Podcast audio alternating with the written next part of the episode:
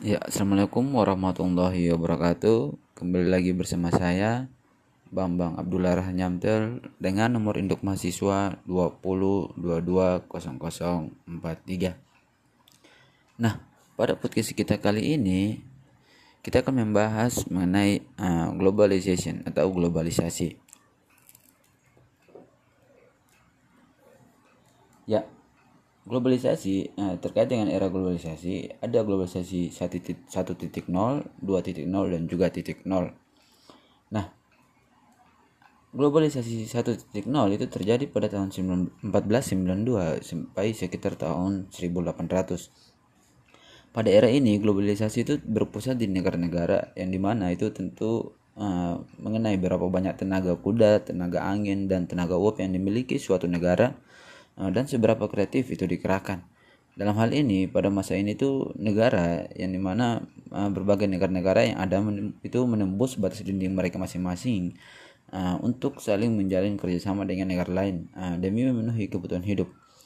Nah pada uh, globalisasi 1.0 ini itu dunia bisa dikatakan dunia menyusut dari ukuran besar menjadi ukuran sedang. Nah masuk pada globalisasi 2.0 Nah, itu terjadi sekitar uh, eh, 1800 hingga tahun 2000. Nah, hanya terputus oleh dua perang dunia. Di era ini, kekuatan dinamis yang mendorong perubahan adalah perusahaan multinasional, di mana bisa dikatakan dengan dunia menyusut dari ukuran sedang menjadi ukuran kecil. Nah, globalisasi 3.0 di mana uh, era kita saat ini yaitu dimulai pada tahun 2000. Nah, uh, dalam hal ini, uh, konvergensi komputer pribadi, koneksi internet serat optik, dan juga perangkat lunak telah menciptakan platform dunia datar yang memungkinkan kelompok kecil itu bahkan individu mengglobal mendunia. Nah, dunia telah menyusut dari ukuran kecil menjadi ukuran lebih kecil.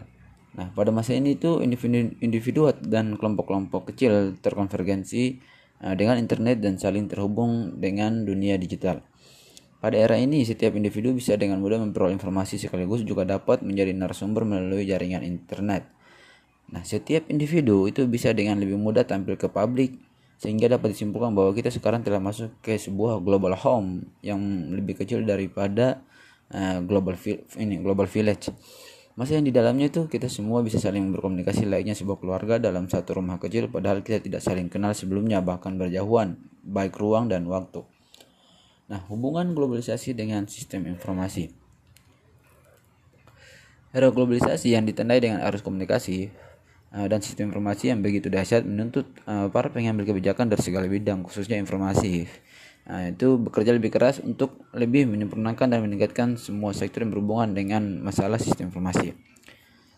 Uh, seperti saya kutip dari Peterson dalam Lee tahun 1996 itu globalisasi itu menembus batas-batas budaya melalui jangkauan luas perjalanan udara semakin luasnya komunikasi dan meningkatnya turis ke berbagai negara. Nah, jadi apa yang telah terjadi dengan adanya arus globalisasi yang memang terjadi dengan sangat signifikan itu kita sebagai warga negara Indonesia uh, harus mampu bisa mengambil peluang dalam berbisnis melalui sistem informasi yang dapat menguntungkan baik itu untuk kebutuhan pribadi maupun uh, dalam kebutuhan berbisnis.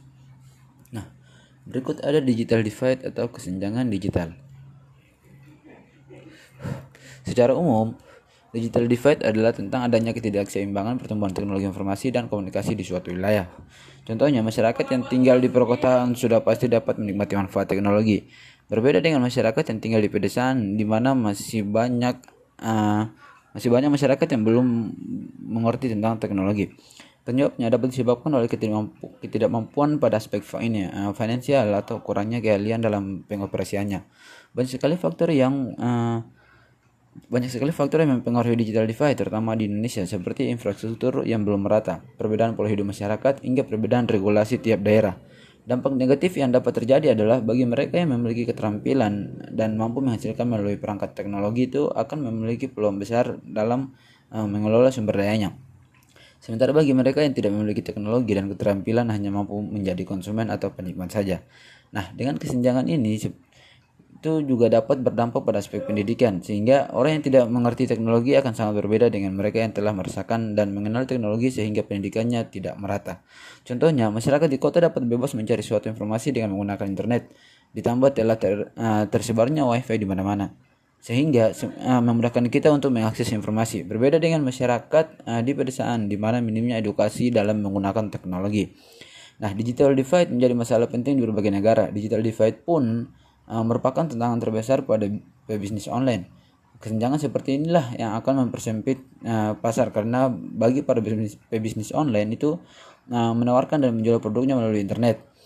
Nah, pebisnis eh, harus pintar dalam mengambil kesempatan dan uh, harus cukup peka terhadap keadaan agar mampu mengatasi adanya digital divide. Nah, seperti perusahaan yang berbasis online di berbagai negara itu juga telah berkembang dan sudah mulai bertindak. Mereka mulai mendatangi ke wilayah yang memiliki jangkauan jaringan informasi namun tidak memiliki keterampilan dan uh, mengoperasikannya. Ya, mungkin cukup sampai di sini cukup sekian saya ucapkan terima kasih wassalamualaikum warahmatullahi wabarakatuh